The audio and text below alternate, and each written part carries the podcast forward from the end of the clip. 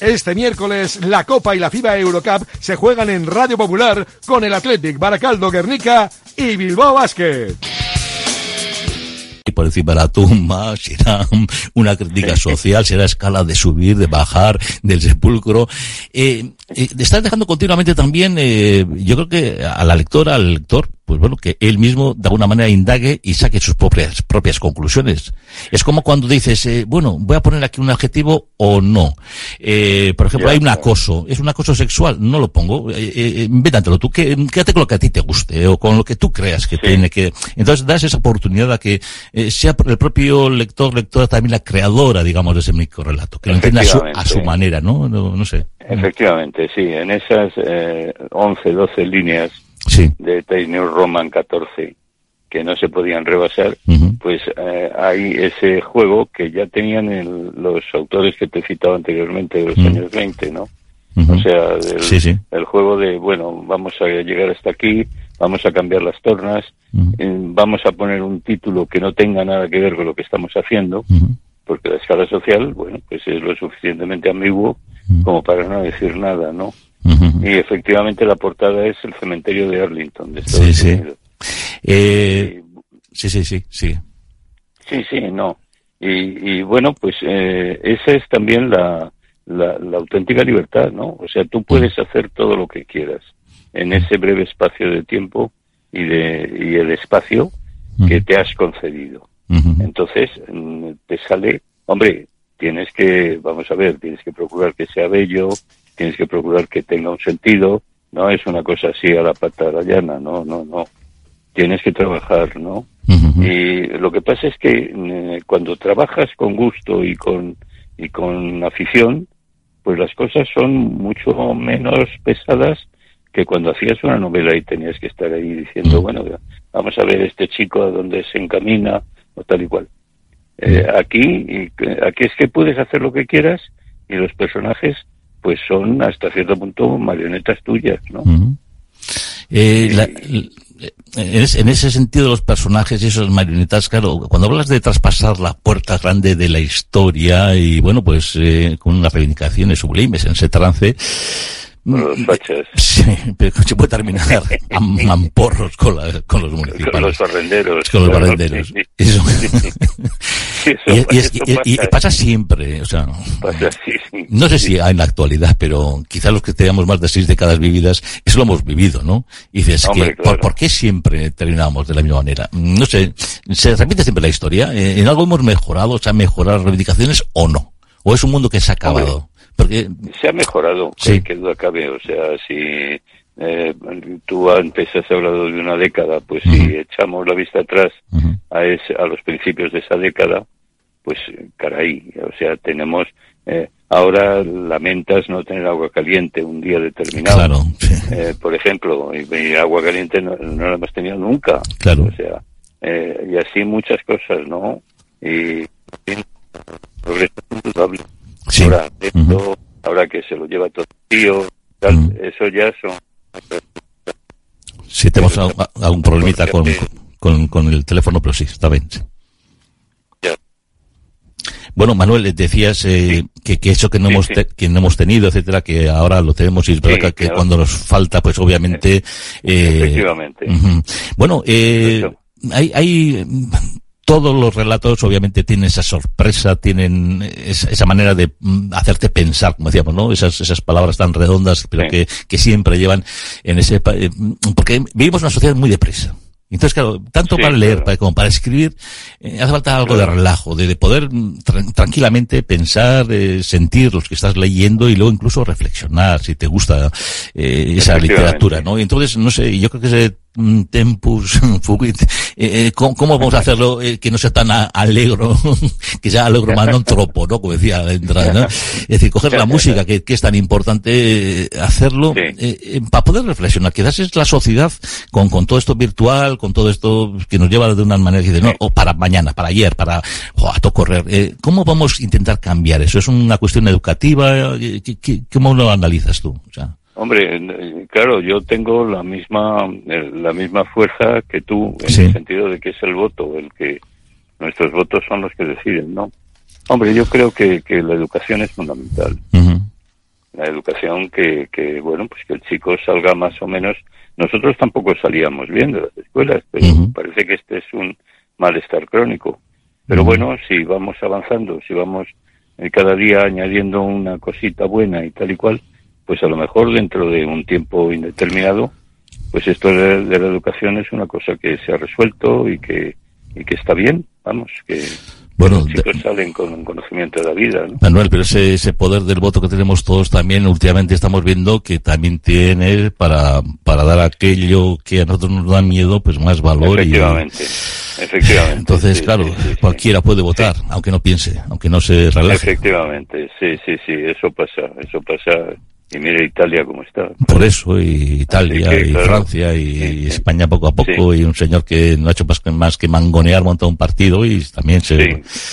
Eh, sí. Claro, todo todo esto nos lleva a algo, a un, un sistema educativo, sí. pero también a una fascinación, ¿no? Franco vive, o sea... Seguro, joder, seguro. Es que tú coges sí, ahí sí, sí. tus relatos y dices, joder, si cuando salía en el helicóptero los sacan de la tumba, nos acojonamos solamente sí. viéndola allí arriba, ¿no? O sea, y en tus relatos también decías, joder, otra vez que nos saca de paseo aquí el Manuel. Entre este y el emérito, sí. nos tenéis... Eh, no, no sé cómo fue, ayer estaba viendo una cosa que en Madrid... Matriz, que, que dónde venía el nombre, ¿no? Maritriz, de, de, como sí, decía, sí, eh, es esa maternidad, no sé si, porque Madrid es otro de los componentes, gracias a Dios, porque sí. eh, mira que sobre todo la gente, digamos, de los alrededores, muy alrededores, si tú me entiendes, eh, siempre hemos tenido como el enemigo en Madrid, ¿no? Incluso futbolísticamente, yeah, yeah. Eh, siempre yeah. el Madrid ha sido aquello a lo que hemos eh, tenido rabia, cuando es lo más acogedora y de, lo más universal y lo más cosmopolita yeah. y lo más multicultural que hay, ¿no? Madrid, ¿no? Eh, yeah. Si le alguien, oye, ¿sabes que en Madrid se editan cuántos libros en euskera? Y digo, no me jodas, digo, sí, sí, es cierto. eh, o sea, eh, eh, o sea, es decir, que la ignorancia nos hace siempre, pues, ser lo que somos, desgraciadamente, ¿no? Pero siempre ha habido, ese, y, y esa, no sé, ese, este poder, esa cuestión de la maternidad de Madrid, no sé, tú, de alguna manera, eh, lo llevas por este territorio literario. Y ahí te, que, quería entrar a un tema que mucho me, me preocupa en el sentido de, de por mis gustos, ¿eh? Que somos un poco hijos barojianos sí. o de Galdós. Sí, hombre, Baroja, eh, claro. Eh, eh, ¿Crees que, que, que el realismo, de alguna manera, el costumbrismo se ha perdido literariamente? No, no tiene, eh, vamos, no, no tiene no sentido. Se o, o, no ¿Cómo se lo ves? Perdido porque el lector solo te, solo recibe, ¿sí? eh, quiero decir, recibe, acepta, mm. se entusiasma mm-hmm. con un libro escrito en en realismo costumbrista. Uh-huh. Eh, otro tipo de experimentos y de cosas, pues no las acepta al principio. Sí, cosa sí. que es normal también, ¿no? Uh-huh. Porque cuando, por ejemplo, los franceses querían estrenar cosas disolventes, digamos, uh-huh. en, en los teatros de los Campos Elíseos y tal, pues recibían grandísimas broncas. Acuérdate de la recepción que tuvo Stravinsky sí, sí. con sus eh, obras. Pues, es que es así, o sea... Uh-huh. El, el primer choque a un espectador uh-huh. que no que, que bueno que va a la butaca a ver una función uh-huh. es que se la den clarita y que yeah. lo pueda entender todo aunque sea repetido mil veces sí, sí. pero que el chico se case con la chica uh-huh. y no se hable más y claro, eso un artista pues sí. tiene que plantear que, que, que por ahí no puede seguir uh-huh. que eso está ya súper visto y que pero claro, la contrapartida es bueno, pues entonces te vas a la calle y no vuelves a trabajar con nosotros. Uh-huh.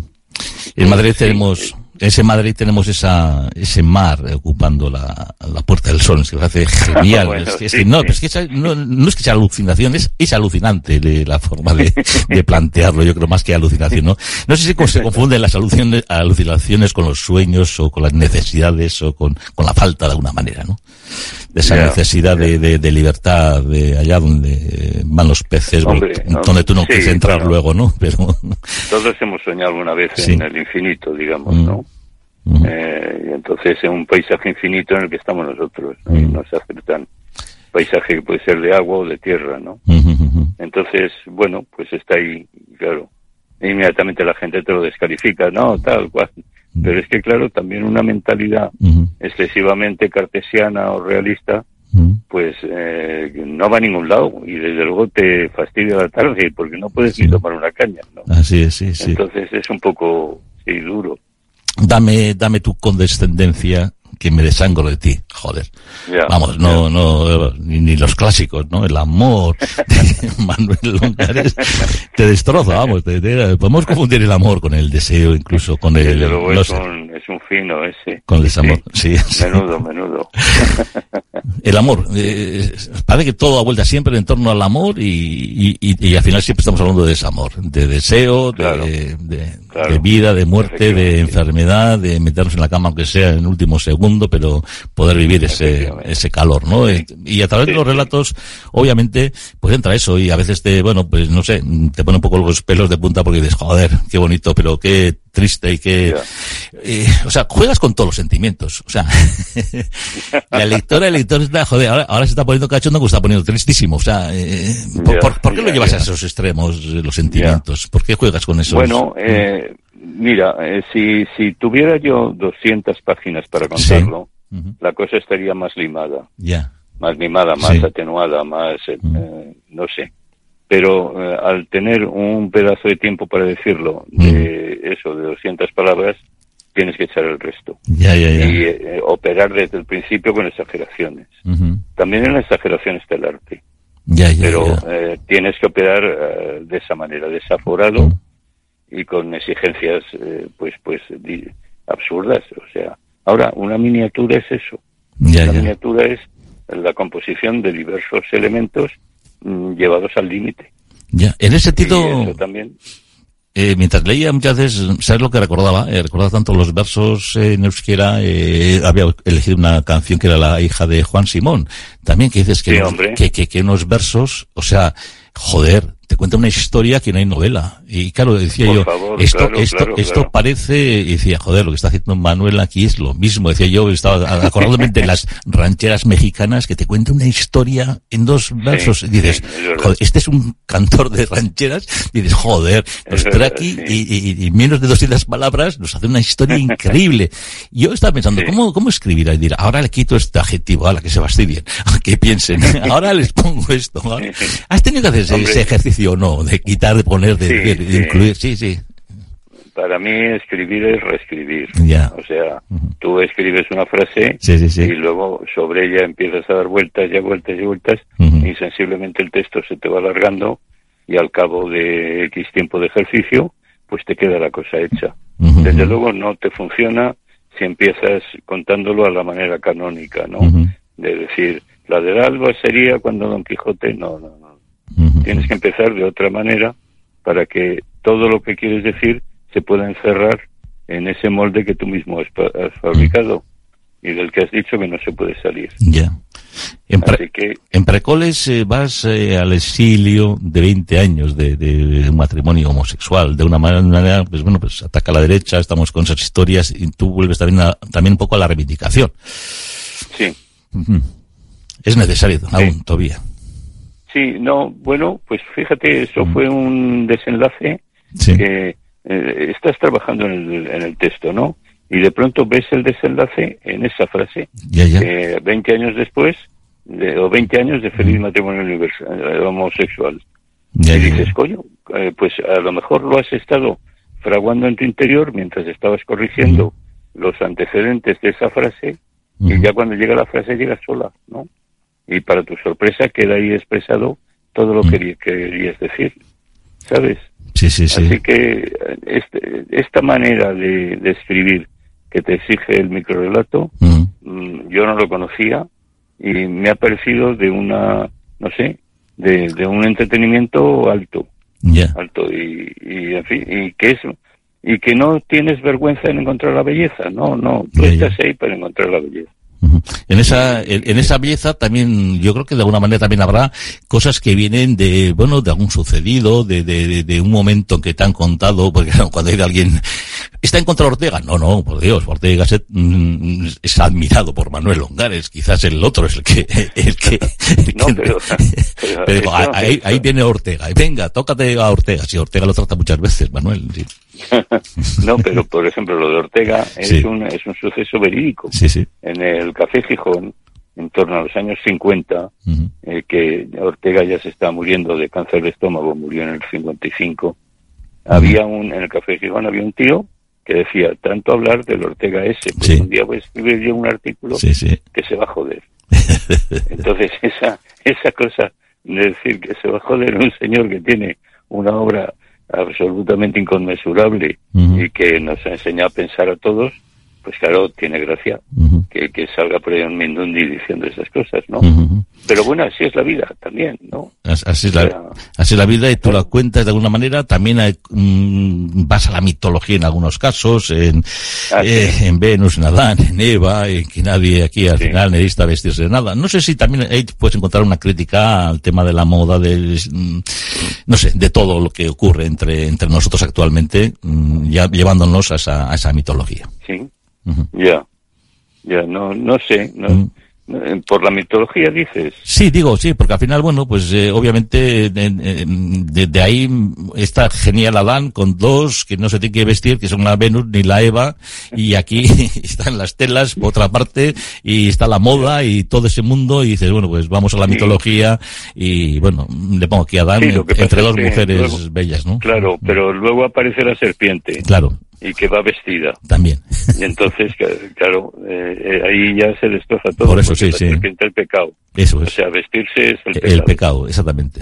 Claro. Pues claro, idea, pero claro. El pecado desde muchas maneras, ¿no? O sea, porque al final también, sí, sí. date cuenta que hoy en día el, el, el meternos en esa vorágine, a eso me refería, de, de, de vestirnos, de estar, de la moda, de no sé qué, no sé cuántos, eh, llegamos a la sociedad a, no sé, a perdernos en cosas que realmente no son importantes en la vida, igual. Seguramente, ¿no? Seguramente, es, sí, sí, sí. Ahora, no sé, mira, yo había leído esa, una, una crítica en ese sentido. Bueno, es que es lo que quería que preguntar. Sí, una vez que, que lo leemos, cada uno hacemos nuestro el texto, y me imagino que la mayoría de las veces no coincidimos con la idea de, del autor o con el deseo del autor.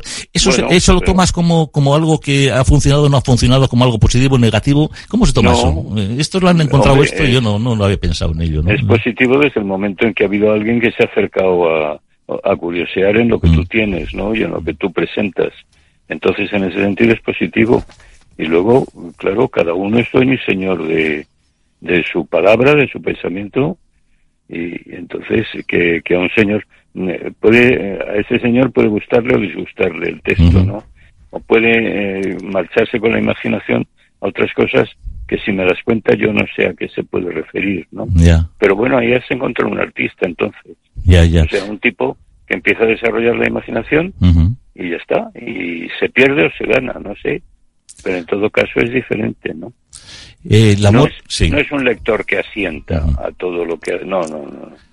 Manuel... Eh, disfrute, lo... Sí. Sí, pero que, que nada, que... que disfrute pero que pueda disentir, faltaría más. Uh-huh. Eh, Manuel, eh, la muerte es un tema que a mí me apasiona con literariamente también. No sé...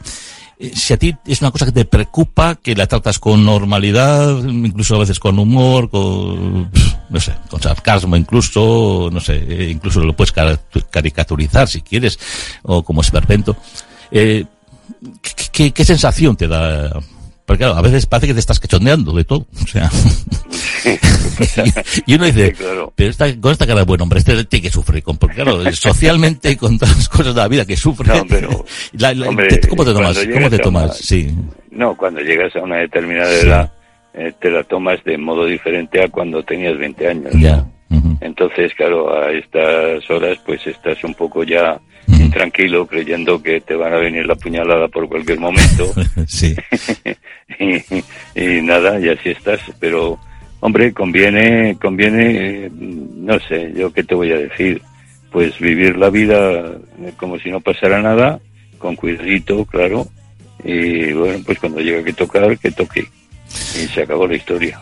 Bueno, pues esta no. historia... que nos has contado en La Escala Social, publicado en Galaxia Gutenberg, Manuel Longares, que ha sido, es fabuloso, eh, señores, si pueden leer, se lo compren, lean este, esta magnífica obra de, de Manuel Longares, que, con la cual hemos disfrutado y obviamente con, gracias por tu tiempo, por tu educación y por, sobre todo por darnos esto, que seguramente a otros no se le hubiese ocurrido publicar y tú lo has tenido y te han publicado y es toda una suerte para los lectores el que ya se haya publicado por Galaxia Gutenberg este, este libro. Manuel, Eh, eskerrik asko decimos en euskera, eh, te dejamos con la, la luz de la luna, Ilargia, y es la última canción que ponemos siempre, que es la luz de los muertos en euskera, Ilargia, la luz de los muertos. Entonces así llamamos a la, a la, a la luna. Con ella te despedimos, hasta siempre, un abrazo y muchas gracias muchas por estar gracias, con nosotros. Un abrazo. Agur, agur. Sí, agur. Agur. El encantador de palabras.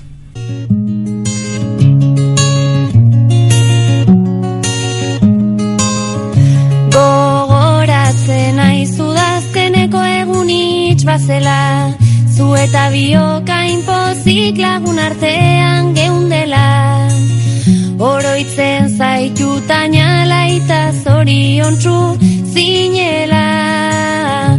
Oroitzapenek esnatu nautea ametxetan engoela. Alboan sentitzen zaitu dan arren ohartu naiz zaudela, ez zaudela,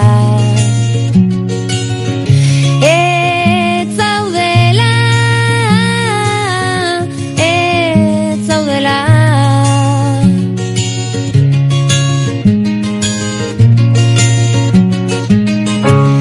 Esperantzari utze zaio zulan datzen azia, desioa bilakatu ilusio erauntzia. Maitasuna izan daiteke mingots garratza gazia. Oroitzapenek esnatu nautea ametxetan nengoela. Alboan sentitzen zaitu dan arren ohartu naiz ez zaudela, ez zaudela.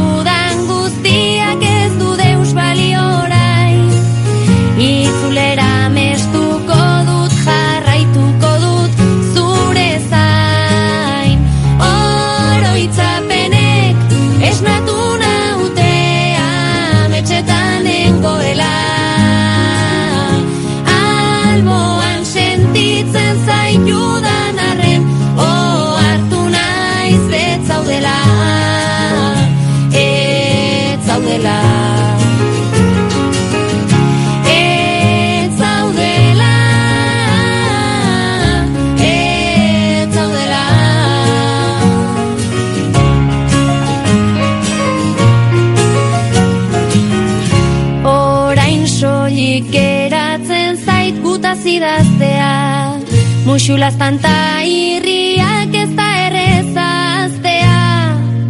Gogorra latza eta zaila da joan zarela onartzea. Oroitzapenek esnatu nautea ametxetan nengoela. Alboan sentitzen zaitu dan arren ohartu naiz ez zaudela, ez zaudela, ez zaudela, ez zaudela.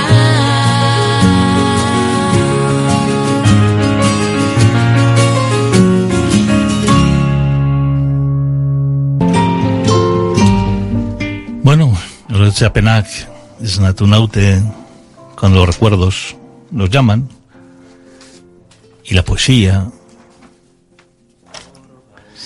los personajes como Carmen Martín Gaite, como Manuel Longares, Mateo Díez, toda esta gente, como nuestro querido Ramiro, que también es noticia.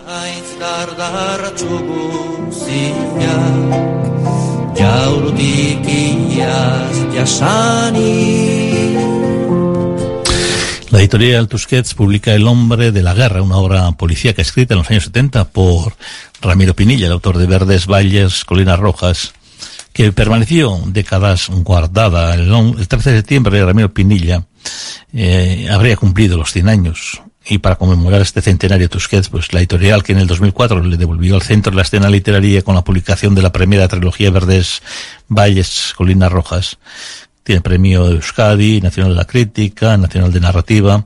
Bueno, pues la editorial acaba de publicar El nombre de la guerra, que el autor había dejado guardado y lista para publicar. Fueron sus hijos quienes la encontraron en medio de las labores de ordenar y revisar los muchos manuscritos que Ramiro había dejado en el trastero, que llamaba el gallinero de su casa de lecho. Fue emocionante leerla, supuso un encuentro con el padre y con el escritor, dicen. Una narración ágil, totalmente identificable del mundo de Ramiro Pinilla, describió su hija Begoña Pinilla en el homenaje celebrado el mismo día trece de septiembre en la biblioteca de Bidebarrieta. En el acto participaron también el editor Juan Cerezo y el escritor John Bilbao, uno de los numerosos autores que a lo largo de los años participaron en el taller literario de Pinilla en Hecho, que desgranaron las claves de esta novela inédita. Si una datación precisa, pero escrita probablemente entre el setenta y dos y setenta y cuatro, según apunta María Bengoa Lapazza, en un comentario incluido en la edición del libro El hombre de la guerra, sigue los pasos de Urco Pínaga, un niño de la guerra, que fue enviado a Inglaterra poco después del golpe de Estado en su regreso a Guecho, treinta y seis años después. Urco ha vuelto a su casa natal, Mayatu, atraído por una extraña carta de su tía Flora pidiéndole ayuda, solo que a su llegada descubre que la mujer acaba de morir, de modo que deberá descubrir qué quería de él y si aún puede ayudarla con el solo apoyo de su prima Regina, a la que acaba de conocer, y del sacerdote don Pedro. ¿Por qué su prima se comporta de forma tan extraña? ¿Ha fallecido su tía de muerte natural? ¿Mantuvo a escondidas alguna relación que no le confesó a su sobrino? Preguntas, todo ello, además, antes de que se ejecute una orden de derribo que pesa sobre la casa familiar para cumplir con un plan de urbanismo del ayuntamiento. Pínaga, que en Londres se gana la vida como autor de novelas policíacas, se verá así envuelto en la investigación de los enigmas familiares en una narración que deambula en torno a los secretos, destacaba su hija, la hija de Pinilla. Este tipo de secretos de que cohesionan los recuerdos y los afectos, en torno a los cuales se estructuran vidas y a veces muertes. Los secretos que tienen origen en el miedo, en el peligro, en la supervivencia y en el amor. De esta forma, poco a poco, su investigación lleva al investigador, a Urco Pínaga, a reconectar con su infancia, con recuerdos que creía ya olvidados, con espacios que conoció tan bien y que el tiempo, los, los avances urbanísticos han ido borrando. Ramiro construye así una novela enigma, repleta de giros, una historia policíaca en la que lleva los códigos a su terreno para hablar de los temas que a él le interesaban. Así lo decía por lo menos John Bilbao. El hombre de la guerra, esta novela visita con nostalgia espacios habituales en las novelas de Ramiro, como la playa de Arrigunaga o el entorno de San Bascardo, con el que el autor se refiere a la iglesia de Santa María de Guecho y sus alrededores. Recuerda también en algunas de las leyendas que se repiten en la obra del autor, como la de los cementerios de la costa que se vacían por el fondo, y reflexiona en torno a la idea de las guerras que no acaban nunca, rodeado de personajes en los que la contienda ha dejado una marca que perdura casi cuatro décadas después. Dice María Bengoa que los estudiosos de la obra de Ramiro sabían que esta novela, por la contracubierta de Primeras historias de la guerra interminable, editado en abril del setenta y siete. Entre las obras del autor pendientes de publicar se citan Antonio B., El Rojo, y el caso del hombre de la guerra. Se desconoce por qué no llegó a enviarla a su publicación, aunque Begoña Pinilla apunta que probablemente escribir en la época en la que estaba muy desengañado del mundo editorial y de los contratos draconianos que hacían las editoriales. Ramiro había despuntado en las letras con Las cigas hormigas, premio Nadal en el sesenta, pero rompió con el mundo editorial tras el desaire sufrido en la gala del premio Planeta en el setenta y uno, que le habían prometido que ganaría, pero que en el que acabó quedando finalista con la obra Seno. Fue para él una excepción y una humillación, eso lo recuerda su hija. Después de aquello, decidió montar junto a su amigo José Javier Rafa Bilbao su propia editorial, Libro Pueblo, y emprendió proyectos como el de la revista Galea. Años después, recuperada la confianza con la editorial Tusquets, tras Verdes Valles y Colinas Rojas, cometió la tarea de alternar la reedición de las obras inencontrables de Ramiro, como Las ciegas hormigas, con la publicación de obras inéditas, incluso con la saga policíaca de Samuel Esparta, a la que dio comienzo con la obra Solo un muerto más. Bueno, pues ahí está la obra. Esto es lo que nos firma Beatriz Recabado es la obra de Ramiro Pinilla, que sale, pues inédita, que sale al mercado, y ha salido, y que podemos disfrutar. Bueno, este día de todos los santos, que queremos terminar con la vida, Visitarequín, porque al final la vida, la muerte, todo es uno. Y este día de flores, de recuerdos, pues espero que hayáis disfrutado y que nos vemos mañana. Bueno, launok, bagoaz, donpusantu honetan, bihar, bakixue arimen eguna, eta zogetazko, ba, bueno, ba, hilarrietan eta, ba, errezu bat edo ingo dugu, eta, bueno, ba, arimeri ere euren eguna emon behar. Beste barik, talde usteen izenean hasi harmoniategin aurra zue jainko lagun, musu handi batez, aio, aio.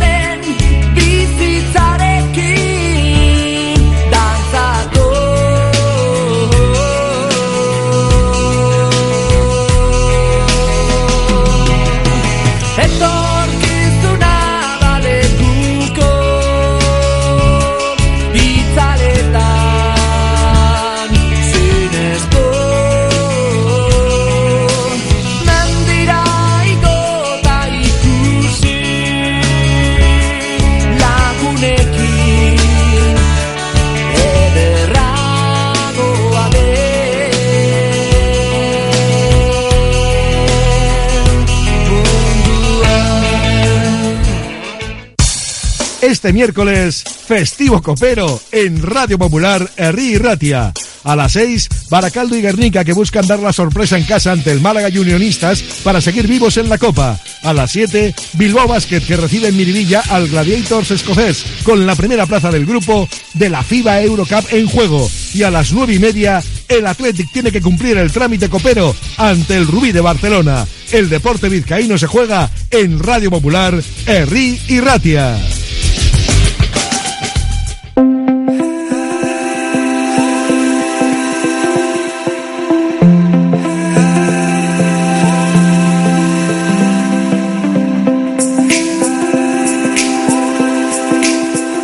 La vida que suena. Radio Popular. Herri Irratia. En Radio Popular, Herri Irratia, La Alfombra Mágica, con Alberto y Carlos Gallego de Careaga. En Radio Popular, Herri Irratia, La Alfombra Mágica, con Alberto y Carlos Gallego, los Gallego Brothers.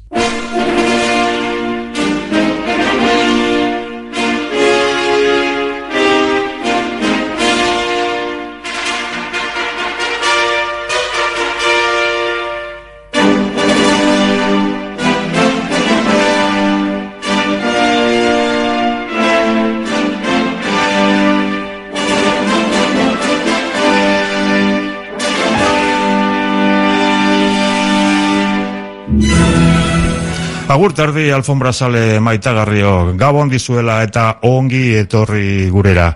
Sintonia zoragarri, ze hau entzutan den bakoitzean mundu guztizek badaki alfombra magikoaren emonaldi barri bat astear dagola. Horrek esan nahi du, erne egon behar zaretela, ze bestela sekulako programa galduko duzue. Eta hori ez da komeni, ez da pentsatu be. Ohitura denez, Carlos Olazar izanen da gure laguntzaile, arlo teknikoari dagokionez, eta esan bezala Gallego Brothers mikrofonon aurrin, Solazar dizen, berriketan, tabar, Alberto Gallego de Careaga, brother maitide, zer moduz gera, ondo etorri. Eskerrik asko. Bueno, una nueva edición de la alfombra mágica, amigos. Sí, claro. Y esto no hay quien lo pare. Esto es un sin vivir. Aquí estamos eh, dos veces por semana incluso, fíjate, una cosa de locos. Cumpliendo con nuestro deber.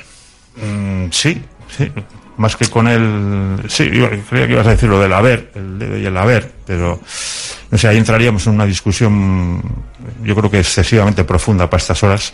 Sí, demasiado profunda. Y, y entonces, pues yo creo que mejor iríamos a, al contenido estricto del programa de hoy, que es sí, lo que está todo el mundo esperando, y o, no o, las divagaciones viene, habituales. Hoy viene, pero cargado de material mmm, hasta las cartolas, como se decía vulgarmente.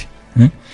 Eh, vamos a empezar una nueva andadura con una artista italiana, eh, una artista de esas que, bueno, de las que, como decía el aldeano, entran pocas en docena, o en docena, eh, porque estamos hablando ni más ni menos que de Patti Pravo, eh, cuyo nombre original no es ese, ese es un nombre artístico, su nombre verdadero es Nicoletta Strambelli, una mujer nacida en Venecia en mil novecientos cuarenta y ocho.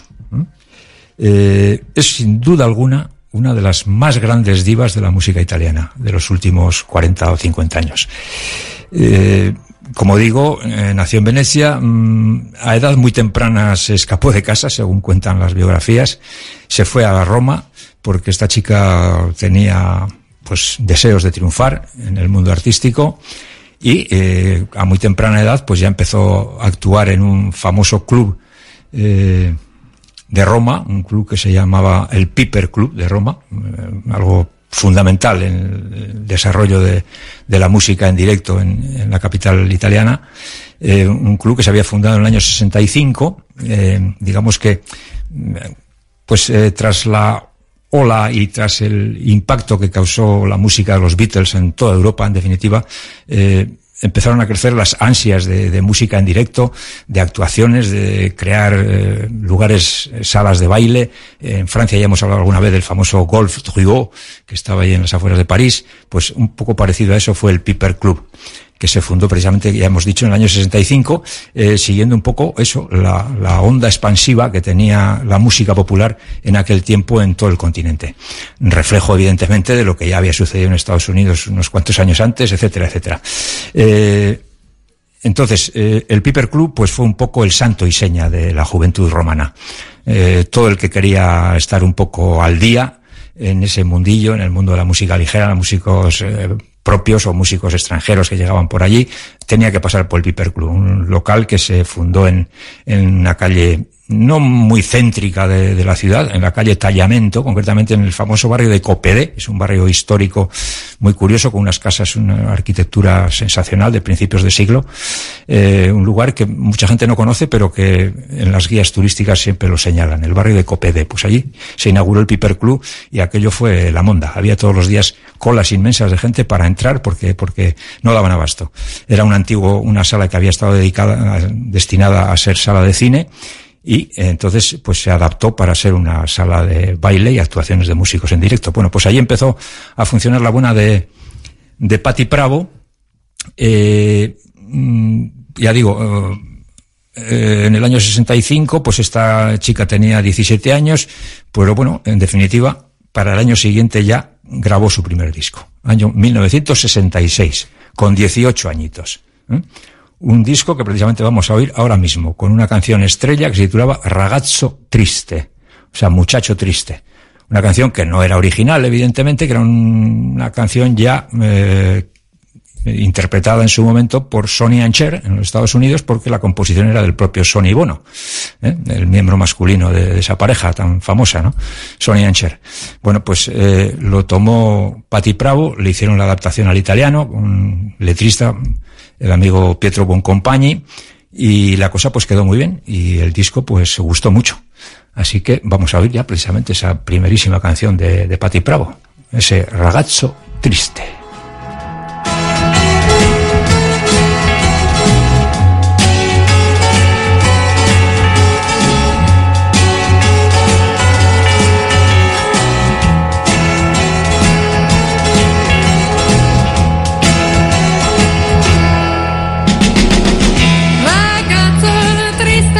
Come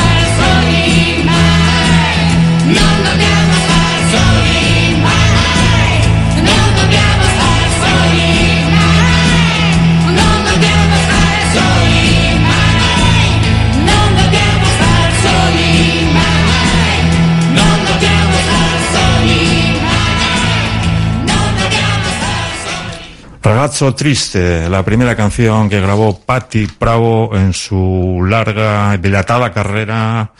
En el año mil novecientos sesenta y seis, este era su primer sencillo grabado para la R C A italiana, un sello A R C, pero bueno, perteneciente a al gran conglomerado de R C A en Italia. Eh, la canción que, bueno, en principio fue un éxito, bastante, para ser una chica desconocida, ¿no?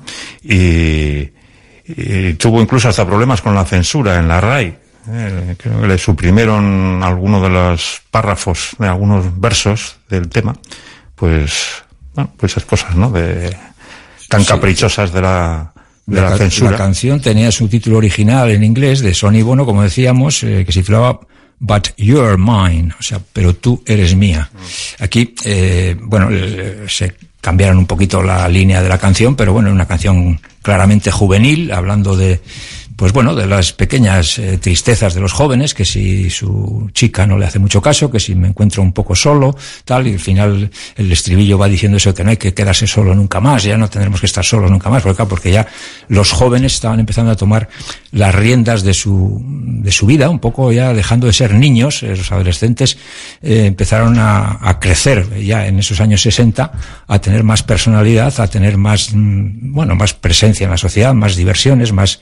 Eh, más estudios, más trabajos, en fin, eh, ya sabemos que los años sesenta fueron un poco, según dicen muchos, la década la década prodigiosa para muchas cosas, eh, desde el punto de vista ideológico, desde el punto de vista social, desde el punto de vista económico, en fin, de todo, ya esa historia ya la conocemos un poquito. Eh, bueno, pues eso refleja un poco esta canción también, Ragazzo Triste, y toda esta juventud que se reunía en el Piper Club. Tanto es así que a la propia Patti Pravo se la ha llamado muchas veces la chica del Piper Club, o sea, la ragazza del Piper. ¿Eh? O sea, descubrir que... juntos el mundo que nos pertenecerá. Claro. Esa fue la frase eh, alterada por los sí, directivos sí. de la R A I. Sí, que la censura dijo que eso era un poquito como muy ambicioso, ¿no? Como que, eh, como y, que era una cosa prerrevolucionaria o algo así. Y lo convirtieron en descubriremos juntos el mundo que nos acogerá. Eso es. Ya, en hay, lugar de el mundo no, que nos pertenecerá. Exactamente. Donde parece bueno. ya que el joven quiere tomar protagonismo, ¿no? Ser, ser dueño un poco de, de su destino, del mundo en el que está viviendo, ¿no? Entonces eso le hicieron cambiar para que sea el mundo que nos acogerá, como diciendo, si te acoge, bien, y si no te acoge, te fastidias. Bien. Bueno, pues eh, eh, la lucha con la censura siempre ha sido constante en la historia de Patti Pravo. Ya lo seguiremos viendo.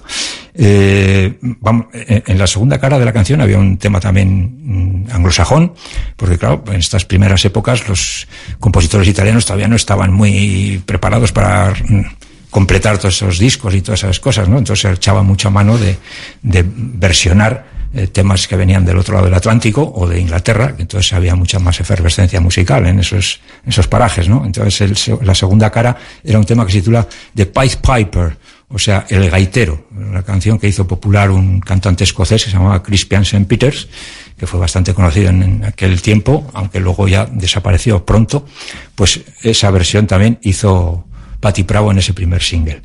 Y, y ya en el segundo, eh, que es el que vamos a oír ahora precisamente, aparecía una canción también norteamericana, ¿eh? Como no podía ser de otro modo, una canción titulada en, en italiano Qui e là, o sea, allí, o sea, aquí y allí, o aquí y allá, eh, que era una versión de un viejo tema de Alain Toussaint, que había sido mm, popularizado en Estados Unidos por Lee Dorsey, uno de los grandes cantantes de, de esos primeros años sesenta o fin, finales de los cincuenta.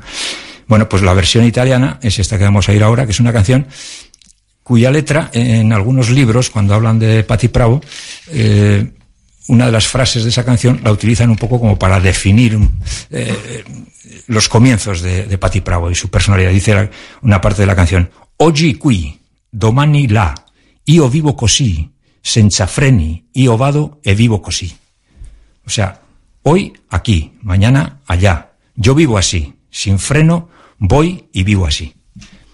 O sea, es un poco eso lo que lo que ella siempre ha mantenido, ¿no? Una independencia absoluta, es decir, yo hago lo que quiera, eh, me importa poco la censura, siempre ha estado luchando contra las cortapisas y las eh, estas eh, estos pequeños enfrentamientos con, con la censura italiana, a veces autocensura de las propias casas de discos, como luego ya veremos, o censuras de, de los medios de comunicación, en fin.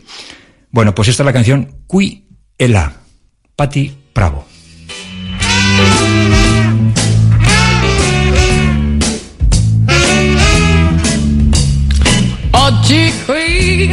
con Manila, io vado vivo così, senza freni vado vivo così, oh yeah. Casa qui, oh io non ho, ma cento case ho. Oggi qui, domani dove sarò, oh yeah.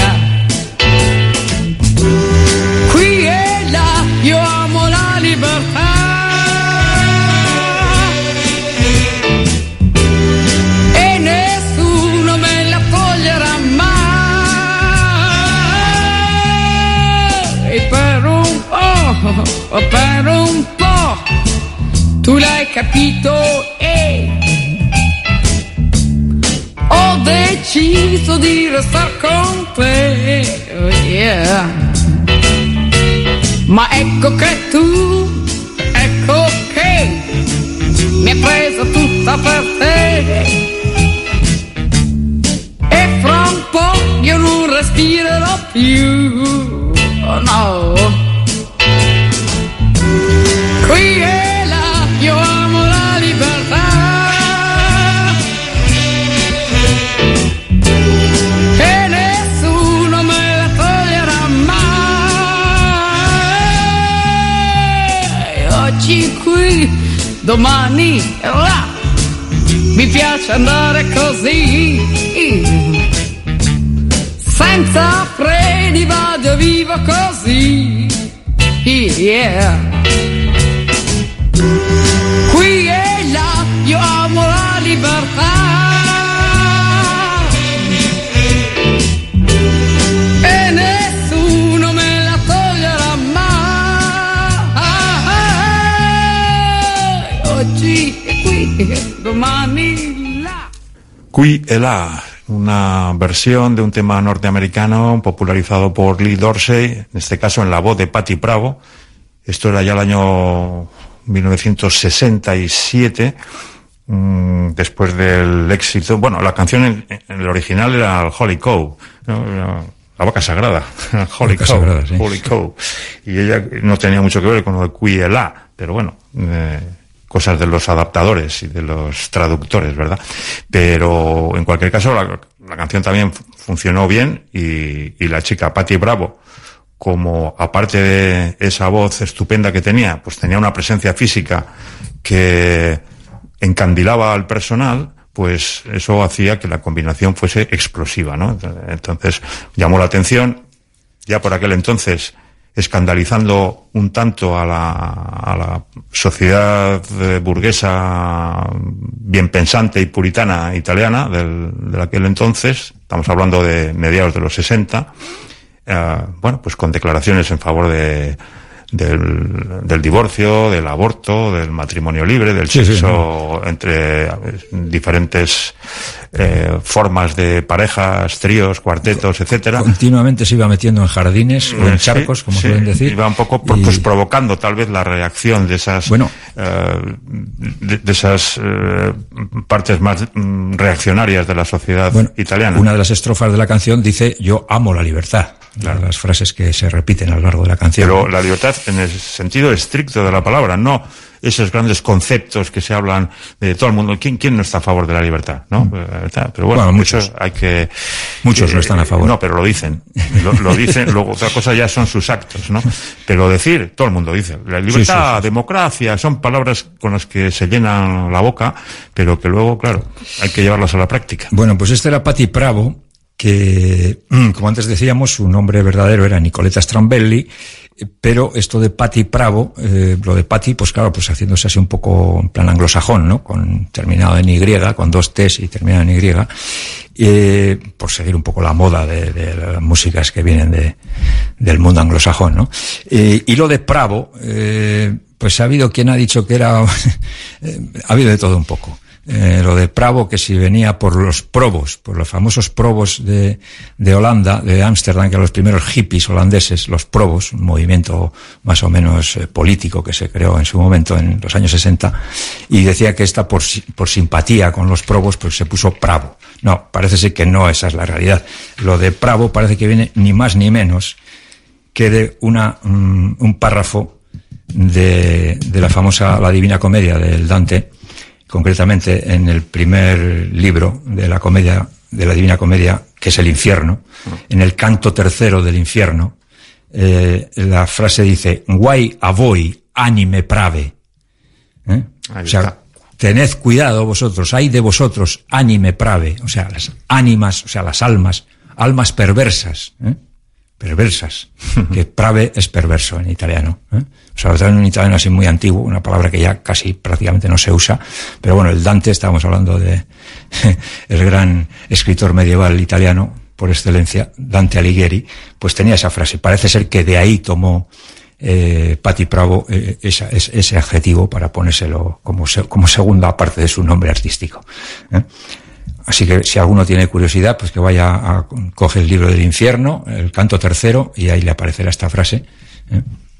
Sí, las famosas almas perversas, o no sé cómo es la otra, eh, almas desquiciadas, o sea, en fin, bueno, claro, ya sabemos que el Infierno te va explicando el Dante cómo ahí van las almas a purgar sus pecados y mm. sus malas acciones y todo eso. Sí, ¿no? Yo me imagino ahora en estos momentos... Eh, a todos nuestros oyentes eh, lanzándose hacia las estanterías de su a buscar biblioteca, la, su versión de la Divina a, Comedia, a, ver, a encontrar la Divina Comedia y a repasarla. A, a poder ser que, versión en verso, no en sí. prosa, que también la suele haber.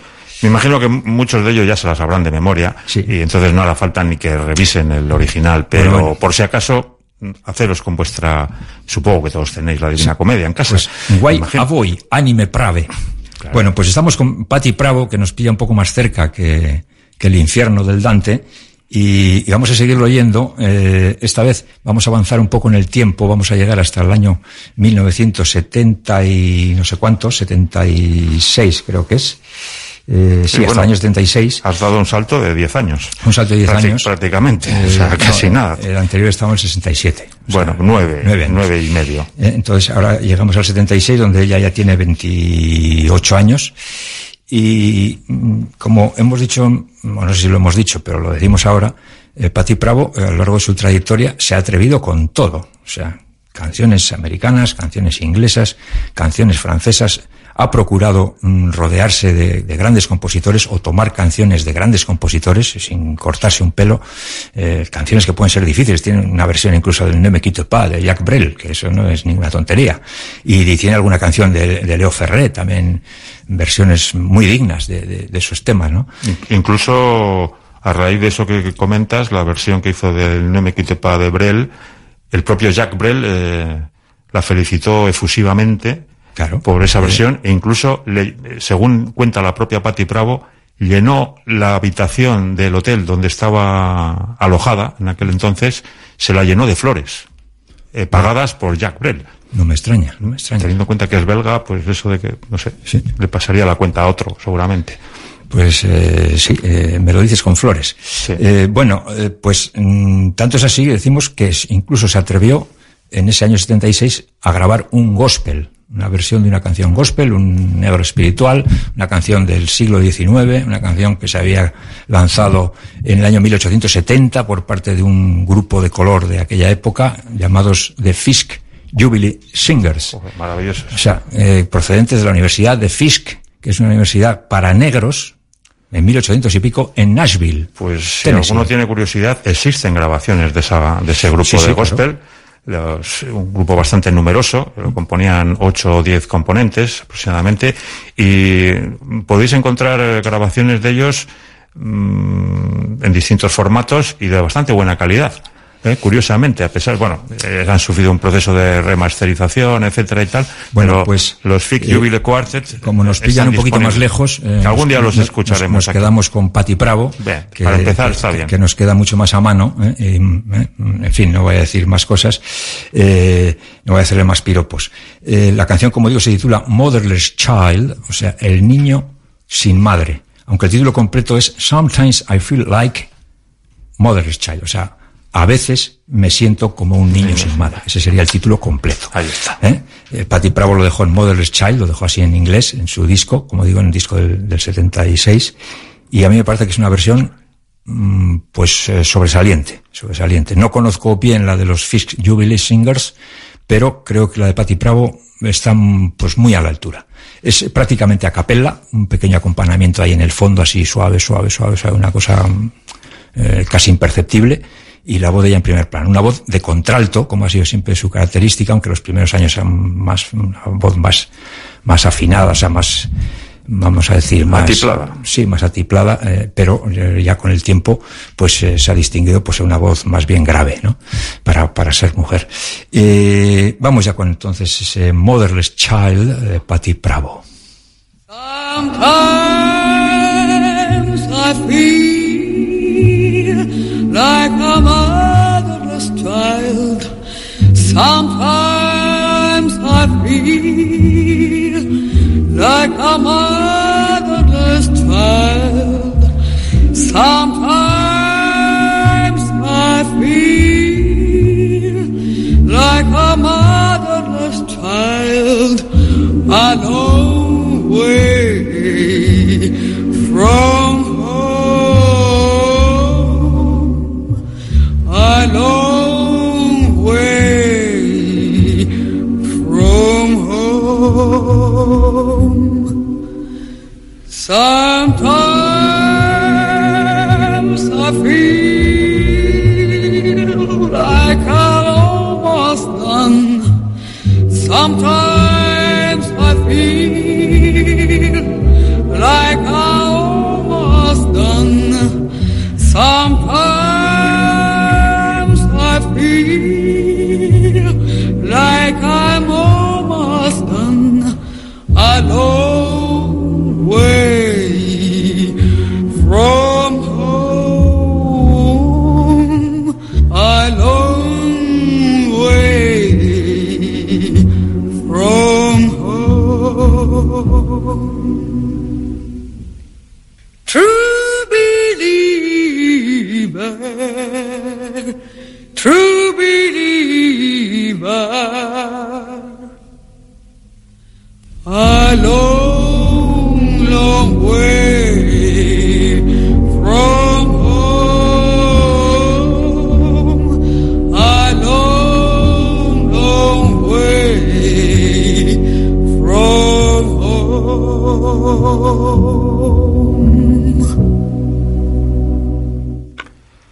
Verdaderamente sentida esta versión del Motherless Child, tema gospel tradicional, en la voz de Patti Pravo, ya en la década de los setenta, esta era la grabación, eh, que en su momento pues grabaron por primera vez los Fisk Jubilee Quartet. Singers. O digo Singers. No, no puede ser cuartet porque, porque, muchos más. Porque si eran ocho o diez componentes, pues difícilmente, a menos que se partieran, ¿no?, el grupo en dos mitades. Unos actuaban los días pares y los otros los impares. Do, dos, bueno, dos cuartetos. Los Fisk Jubilee Quartet. Singers. Y dale, es, es que me gusta la palabra cuartet.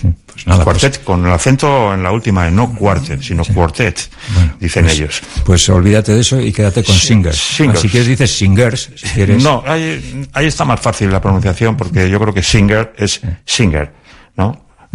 Creo. Bueno, pues eh, yo creo que la versión era pues sobresaliente, me parece a mí, o sea, o, o notable, alto, para una chica de Venecia, eh, que aparentemente desde el punto de vista cultural está muy lejana bueno, a los negros espirituales de, bueno, eh, de Nashville. Hablando de Venecia, Tennessee, no, no sé si has comentado al principio, en la introducción de la biografía de Patti Pravo, que había asistido al, nada menos que al Conservatorio Benedetto Marcello.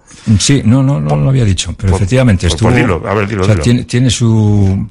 A pesar de que, se, como dicen, se escapó de casa eh, muy jovencita para irse a Roma, pues antes ya había estado asistiendo a las clases del conservatorio, eh, ciertamente. O sea, sí. Hasta esa edad, hasta los dieciséis que se escapó, yo, me parece. Yo no sé si ese conservatorio será de alta calidad o no, pero simplemente por llevar el nombre de Benedetto Marcello, uno de los más grandes músicos del siglo dieciocho, incluso para mi gusto superior a Vivaldi, que también era veneciano, pero en fin, solamente por eso ya merece un respeto, ¿verdad?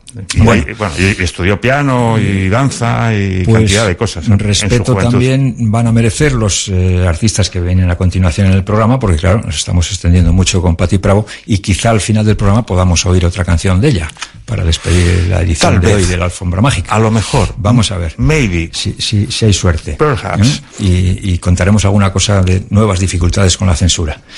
Pero ahora tenemos que cambiar de tercio absolutamente, volver a nuestros eh, grandes músicos de country eh, que ya estuvieron con nosotros la semana pasada, que son ni más ni menos que Red Foley y Merle Haggard, eh, por ese mismo orden como el día pasado. Mm. Vamos a hablar en un principio de Red Foley y sí. después de Merle Haggard. Un respeto a las canas, porque Red sí, Foley es sí. bastante mayor que, o era mm, bastante mayor que Merle Haggard. Eh, la semana pasada, si recordáis, le dejamos ahí por los años cuarenta, en el año cuarenta y seis, cuando él ya se afincó definitivamente en Nashville y, y creó su propia banda de acompañamiento que se llamaban los Cumberland Valley Boys.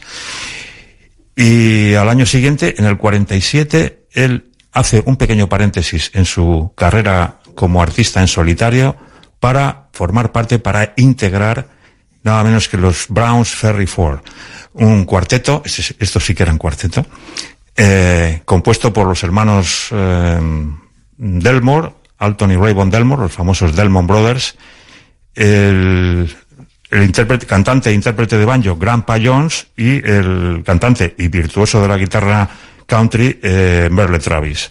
Entonces, en sustitución a Merle Travis, mmm, Red Foley eh, se incluye en la formación del grupo y está, no llega ni a un año siquiera con ellos, y graba una serie de canciones, precisamente todas ellas, o casi todas, de temática religiosa. O sea que vamos con otro gospel. Aquí va todo unido. Eh, un tema histórico compuesto por Robert Arnold en el año cuarenta y uno, y cuyo título viene a decir que he hecho un pacto con, con el Señor, con mi Señor. I've made a covenant with my Lord. Escuchamos entonces pues ya a Red Foley con sus nuevos compañeros en aquel entonces, en el año cuarenta y siete, los Browns Ferry Four. I've made a covenant with my Lord.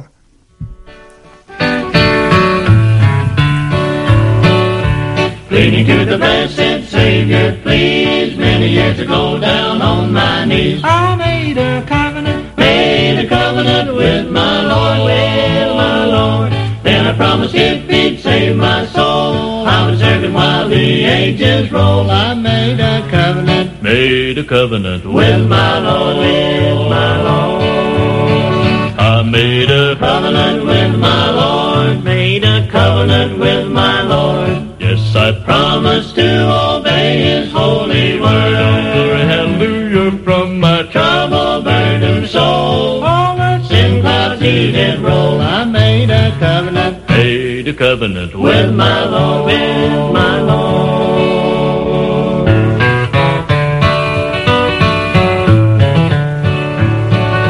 I shall never fear though storms may beat, I've a refuge at my Savior's feet. I made a covenant, made a covenant with my Lord, with my Lord. He is master of the wind and wave, He alone hath power the soul to save. I made a covenant, made a covenant with my Lord, with my Lord. I made a covenant with my Lord, made a covenant with my Lord. Yes, I promised to obey His holy word. Hallelujah, from my troubled, burdened soul, all the sin clouds He did roll. I made a covenant, made a covenant with my Lord, with my Lord.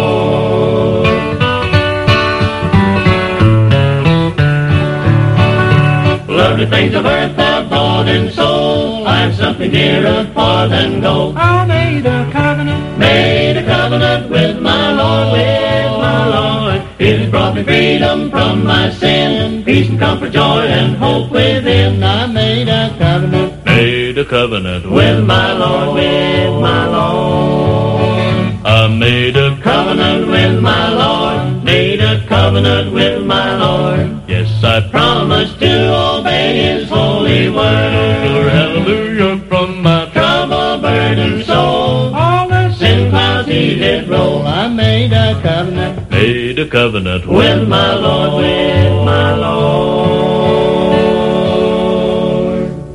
He hecho un convenio con mi Señor. Bueno, pues eso es lo que decía Red Foley. No sabemos si es un convenio colectivo o un convenio individual. Pero bueno, un convenio.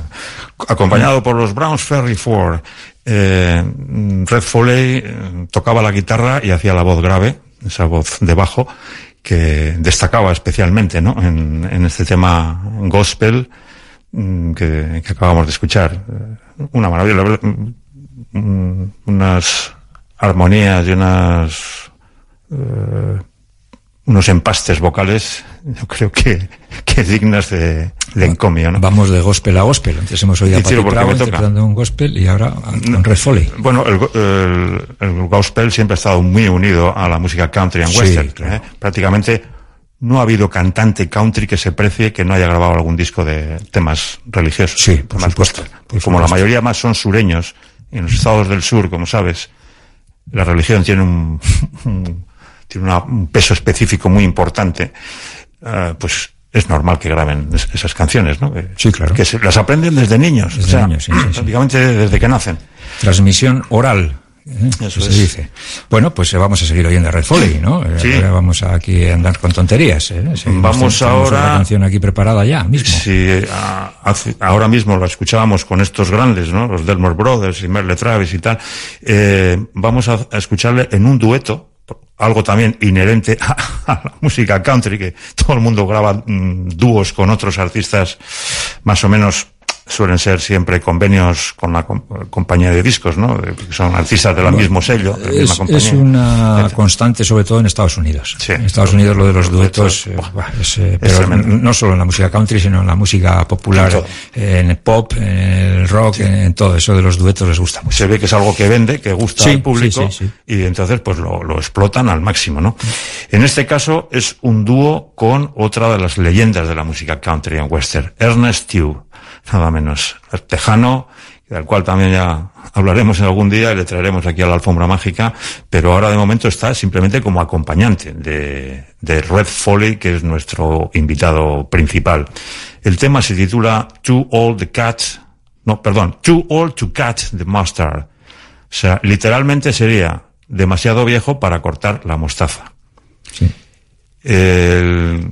Como casi todas las frases tienen dobles, triples, cuádruples, quíntuples sentidos, pues eh, el cortar la mostaza significa que alguien es capaz de hacer algo, de que estás en buena forma, de que estás todavía potente, ¿no? Y entonces, si eres demasiado viejo para cortar la mostaza, significa que, que no vales para nada, que estás ya, pues prácticamente ya para ir a la residencia y poco más. Poco más. Eh, porque, bueno, en fin, eh, el, el, el, la canción en realidad habla de relaciones sexuales entre la pareja y tal y cual, pero bueno, no vamos a entrar en esas, eh, en esas interioridades tan... Simplemente vamos a escuchar este dúo. Si antes hablábamos de armonías vocales, pues lo que hacen eh, Red Foley y, Mer- y perdón, Ernest Tew, pues no le va la zaga. Aquí está. Too Old to Cut the Mustard.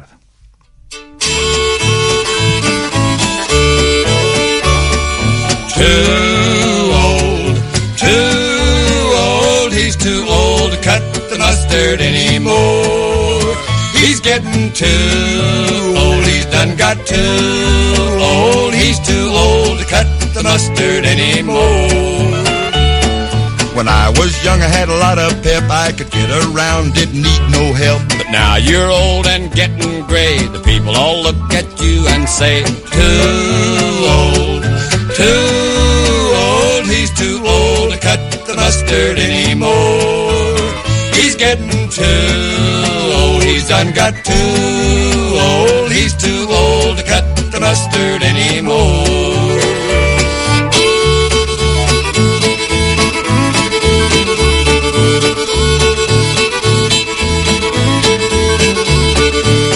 Could jump just like a deer, but now you need a new landing gear. I used to could jump a picket fence, but now you're lucky if you jump an inch. Too old, too old, he's too old to cut the mustard anymore.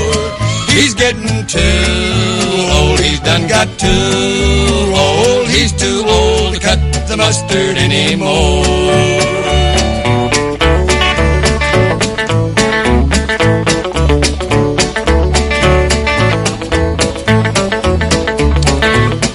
was young, I had an automobile. Now they push you around in a chair with wheels. Had to fight the gals off with a stick.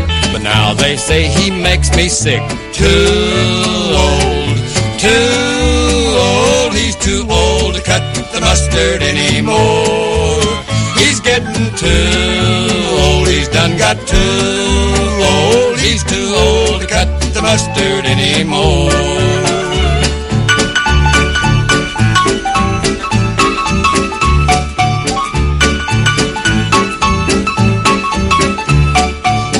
Was young and in my prime, the gals all used to stand in line. But now they go the other way, and as they leave, I hear them say, too old, too old. He's too old to cut the mustard anymore. He's getting too old. He's done got too old. He's too old to cut the mustard anymore.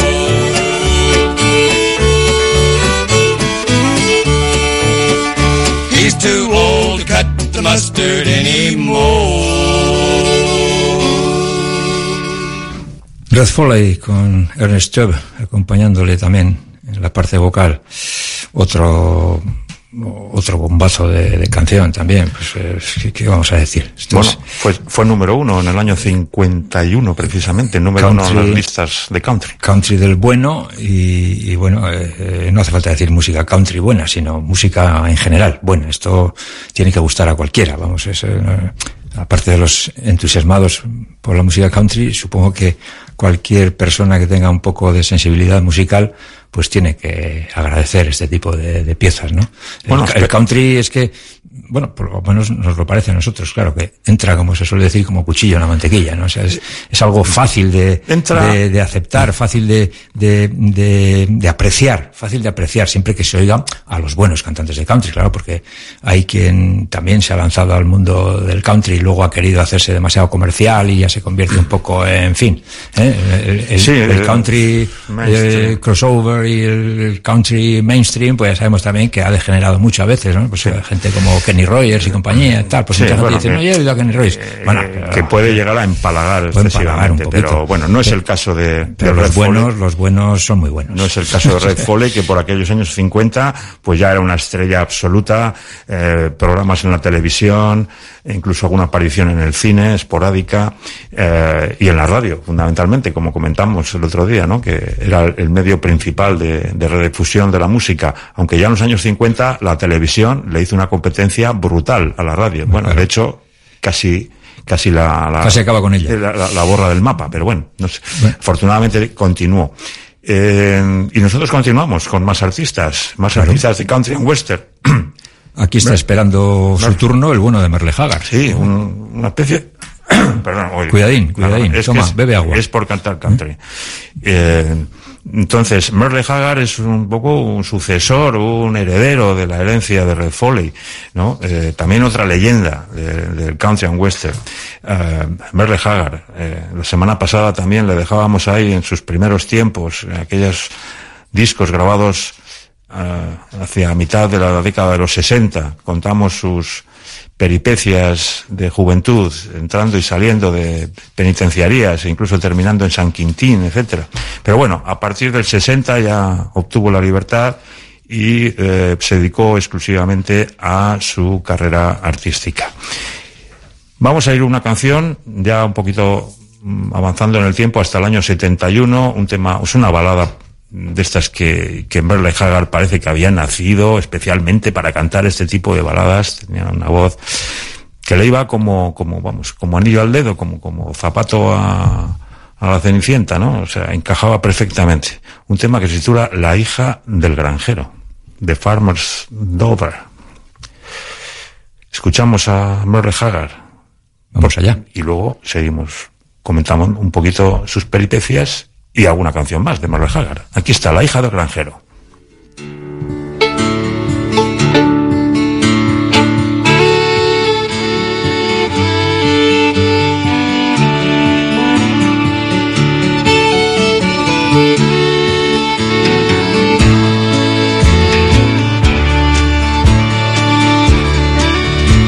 Tonight there'll be candlelight and roses. this little country chapel that's almost falling down. There'll be tears in this old farmer's eyes this evening when I give my one possession to that city boy from town. His hair is a little longer than we're used to, but I guess I should find something good to say about this man who's won the farmer's daughter and will soon become my son-in-law today. Mama left eight years ago December, and it was hard to be a dad and mama too, but somehow we made a home of this old farmhouse, and love was all my baby ever knew. He could be the richest man in, in seven counties and not be good enough to take her hand. But he says he really loves the farmer's daughter, and I know the farmer's daughter loves the man.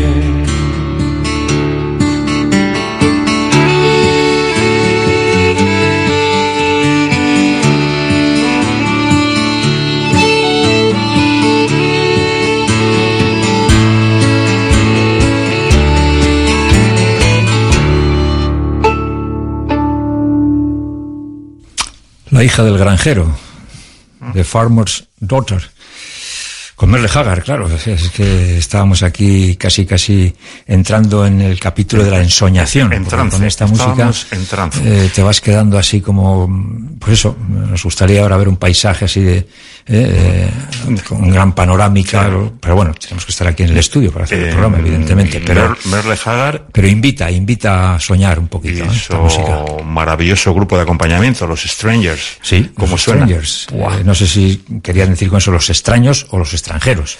Los extraños, más bien. Más bien los extraños, pues. Eh, sí. Pues no sé si serán extraños, pero son tocar, buen, buenos tocan. músicos, buenos músicos, vamos, bueno, hasta, hasta decir basta. Algunos de ellos ya figuras casi legendarias dentro, oh. en, cada, en, en su instrumento, ¿no? El pedal steel de Ralph Mooney y Roy Nicholson en la guitarra solista. Oh, qué gente más buena. Tremendo.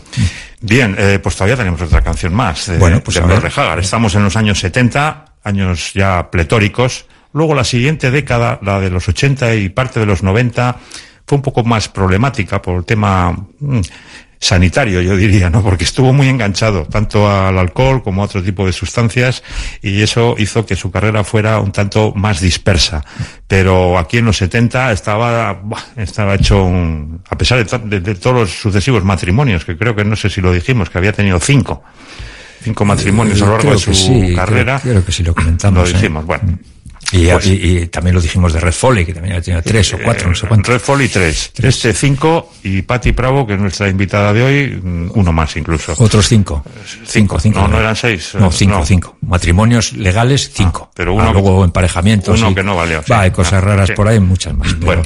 Cinco. Lo contaremos a su debido tiempo. De momento vamos a escuchar a Merle Haggard en esta canción del año setenta y cuatro. Hay que decir que todas las canciones son composiciones propias de, de Haggard, y la canción se titula El viejo de la montaña, The Old Man from the Mountain, tema que también fue número uno en las listas norteamericanas de Country and Western. Y no es para menos. Aquí está Merle Haggard y Old Man from the Mountain.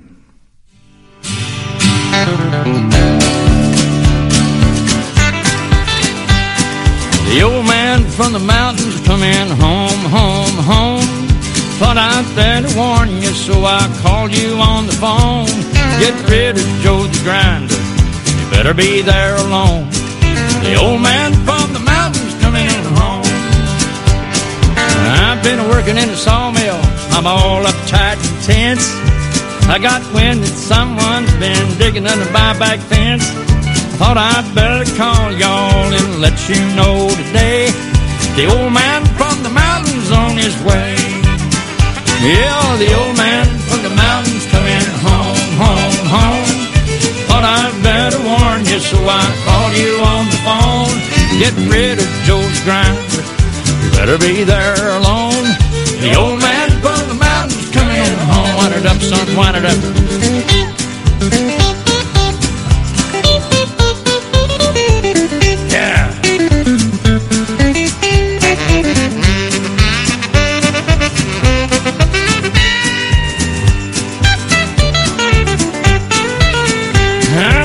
My dang fool head off, all for a dollar bill. I need a bunch of good loving, so I'm coming down the hill. Don't need no friendly Henry, warming up my bed. And the old man from the mountains means what he said. Yeah, the old man from the mountains coming home, home, home. Thought I'd better warn you, so I called you on the phone. Get ready, Joe Grinder, you better be there alone. The old man from the mountains coming home. Wind it up, son, once more. Yeah, the old man from the mountains coming home, home, home. Well, I better warn you, so I called you on the phone. Get rid of Joe's grinder, you better be there alone. The old man from the mountains coming home.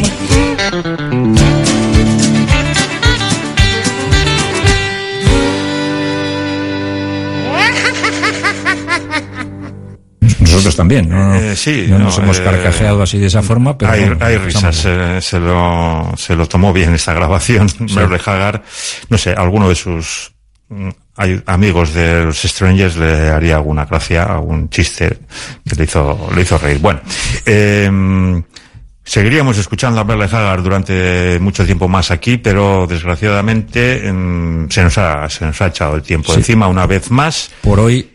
Y hemos tenido ya una ración de Merle Haggard, sí, sí, que el próximo día seguiremos con él, por supuesto. Y con Red Folly también. Y con Red Folly, o sea, también. Que o sea, el country, no hay problema. Como dijimos hace siete días, aquí ha venido para quedarse en la alfombra mágica. Como dicen los italianos, senza problemi. Exactamente. ¿Mm?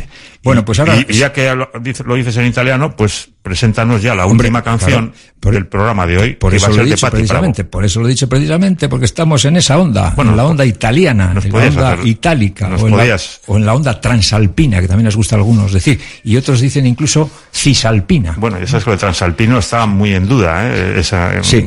Hay gente que sostiene que no se debe decir transalpino. Que hay que decir cisalpino, ¿no? Ya sabes que en Italia empieza de Roma para arriba, o sea, de, de Italia para afuera. Es lo que está detrás de los Alpes, ¿no? Transalpino es el resto del mundo y ellos son, en fin, no, es un poco lioso. Sí, sí, habría que tener un mapa si adelante fuese, para... Si fuesen de ellos los Alpes, ¿no? Sí. Bueno, eh, estamos con Patti Pravo, habíamos comentado que íbamos a oír una canción de despedida. La canción va a ser una que se titula ¿Cuál signora?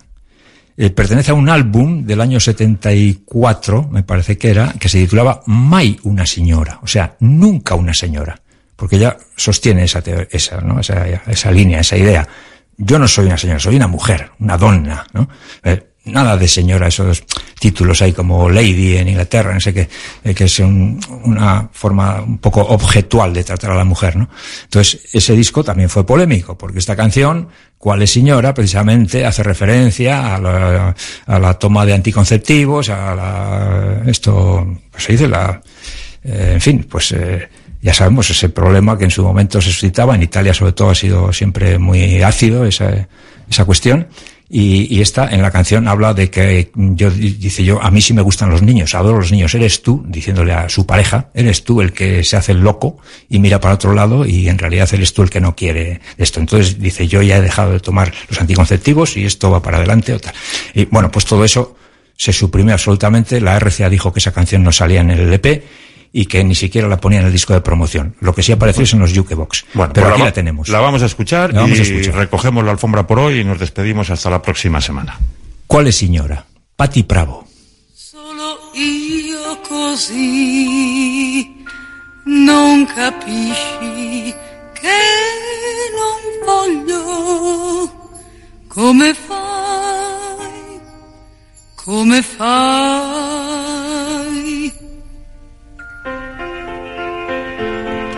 Sono sveglia, sono stanca già, non mi va mai di alzarmi, resto a letto e penso a te,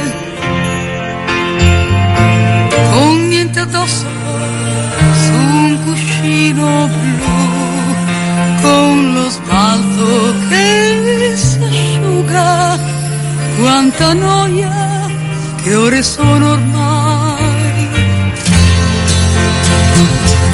i bambini, sai li adoro io, tu fai finta sempre di niente, ma sei tu che non vuoi.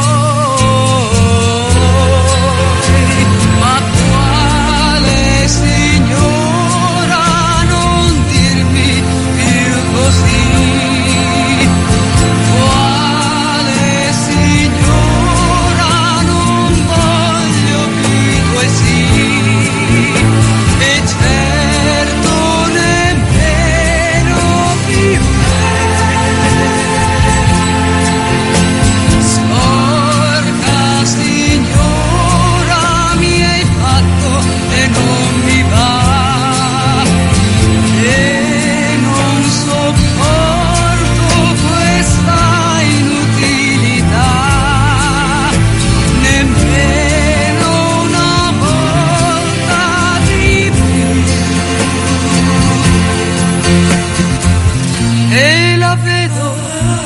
questa casa tua che affonda in un fiume d'ambra sotto gli occhi della gente,